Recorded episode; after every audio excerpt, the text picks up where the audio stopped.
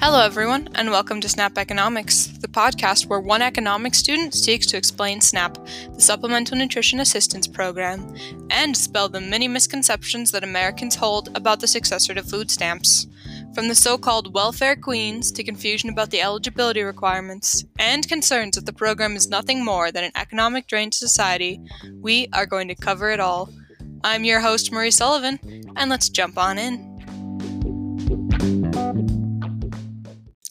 On today's episode of Snap Economics, which will also be our final episode, we will take a quick look at the staggering impact the 2008 recession had on Snap before I interview my mother Sandra once again to discuss the potential impact COVID 19 and the coming economic downturn will have on Snap.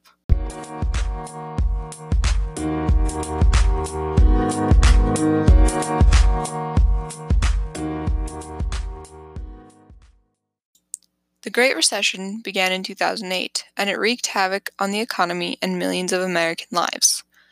According to the Bureau of Labor Statistics, the work experience unemployment rate, which is the number of persons unemployed during the year as a proportion of the number who work or sought out work during the year, hit 13.2% in 2008.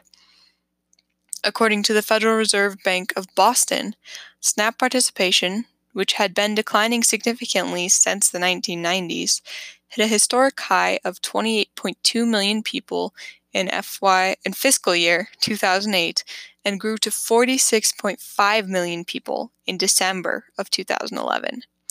The constant increase in participants is illustrative of the considerable financial hardships Americans faced and the very slow recovery.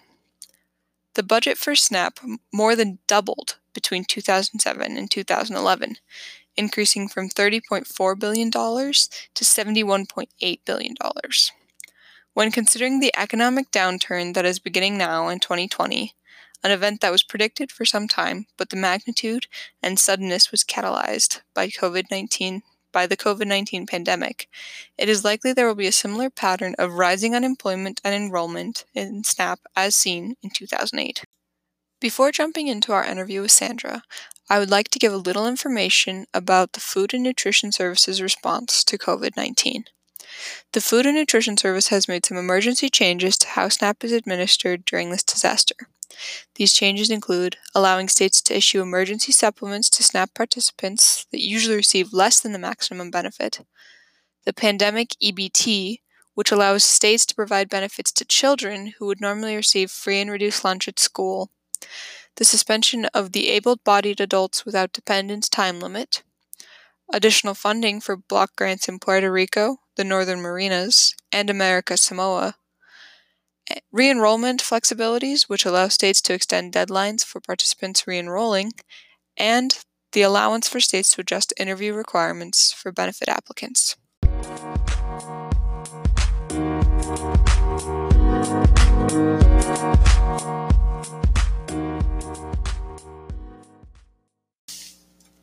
Hello, Sandra, and thank you for agreeing to come back and allow me to speak with you on this podcast once again.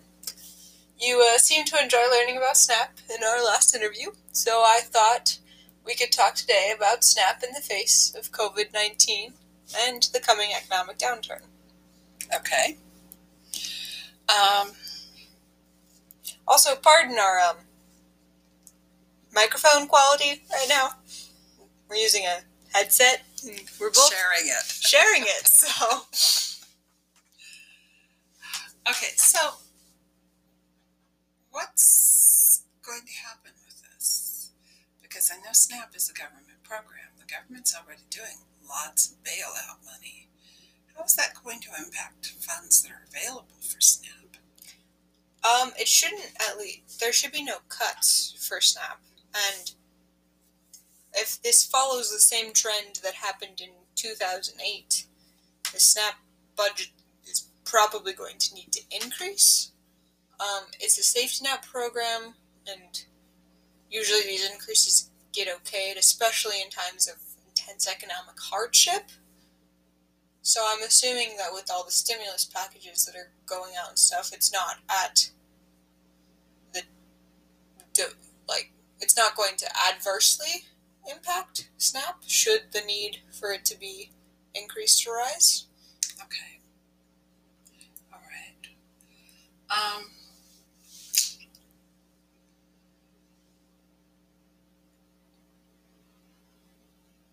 so I have a question for you. Do you think, because I know there was there were a lot of people who wound up uh, suffering job losses in 2008's Great Recession. Is this going to be a depression? Are we going to have a lot more people who are going to be financially insolvent? Well, I'm not a real economist yet. And even then, I don't think the real economists know the answer quite yet. It I've heard that it's likely this will be worse than 2008. I don't know if it'll quite be depression level. Uh, lots of things with like the stock market and stuff are lows that are only beaten by things that happened during the 1930s. So it's entirely possible that we could be looking at something like that, unfortunately. Okay. So last time um, when we talked, we had kind of briefly talked. Being a teacher as I am, uh, free and reduced lunch kids. Um, I know that our school district is from the very beginning. We're like we need to still provide meals for those kids who are on free and reduced lunch. Uh, you had said that FRL, Uh, FNS. F, oh, oh, free and reduced lunch, FRL. Oh, free and reduced lunch. I thought you were talking about the food and nutrition service. Um, but I didn't think that, that that was at all related to SNAP. But it seems to me that as we wind down the school year, because let's be honest, we only have maybe four weeks left before the school year is finished. What's going to happen to those kids? Because the schools also stay open and provide food during the summertime.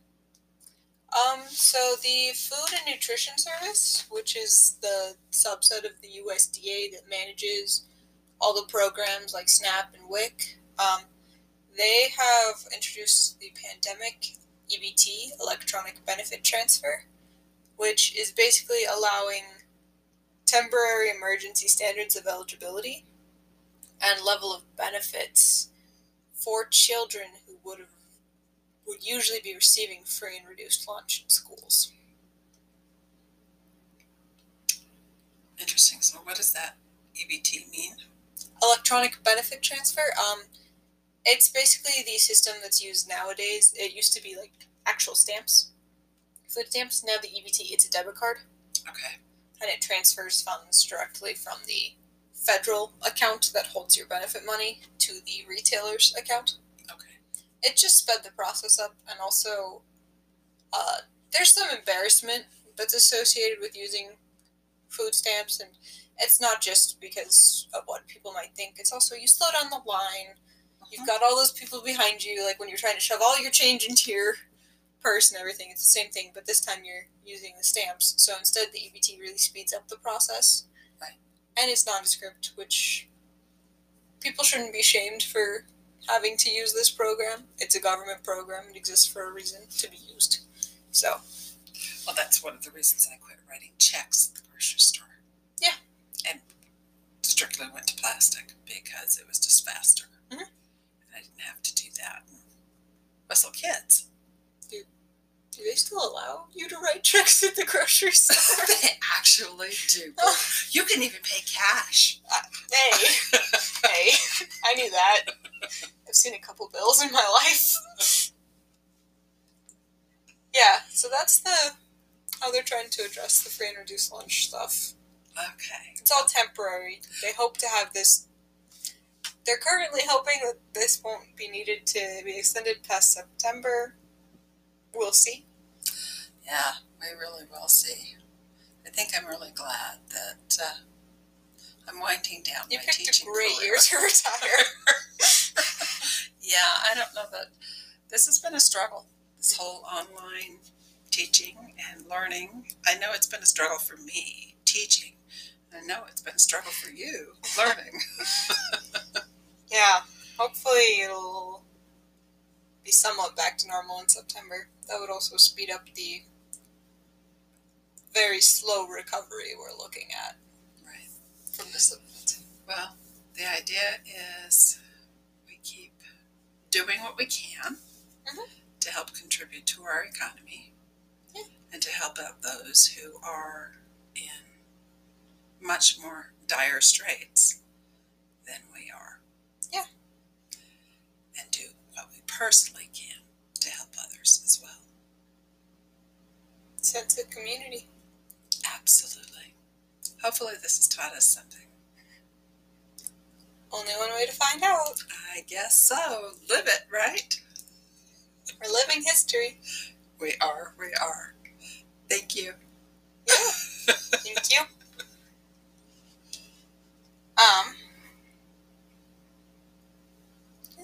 Do you have any questions? And I don't think so. I guess we, like you said, we just have to wait and see.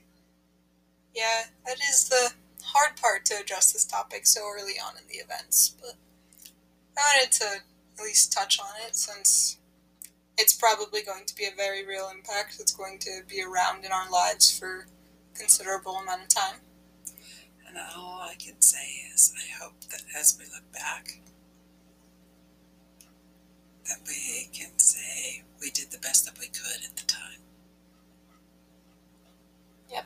Hope if, if people look back in 40 years and say it was an overreaction, we did the right thing. Absolutely. 100%.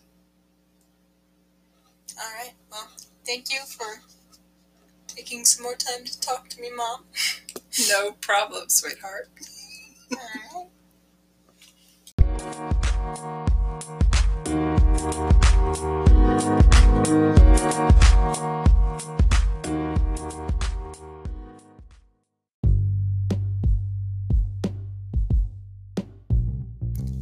And that concludes the fourth and final episode of Snap Economics. I would like to thank my mother Sandra for agreeing to come speak again and share a small headset microphone with me, my friends who listened to each episode for me, and to Dr. Hauser for being a fantastic professor that allowed me to explore the world of podcasting and let me cover a topic that I've become incredibly passionate about. Thanks for listening.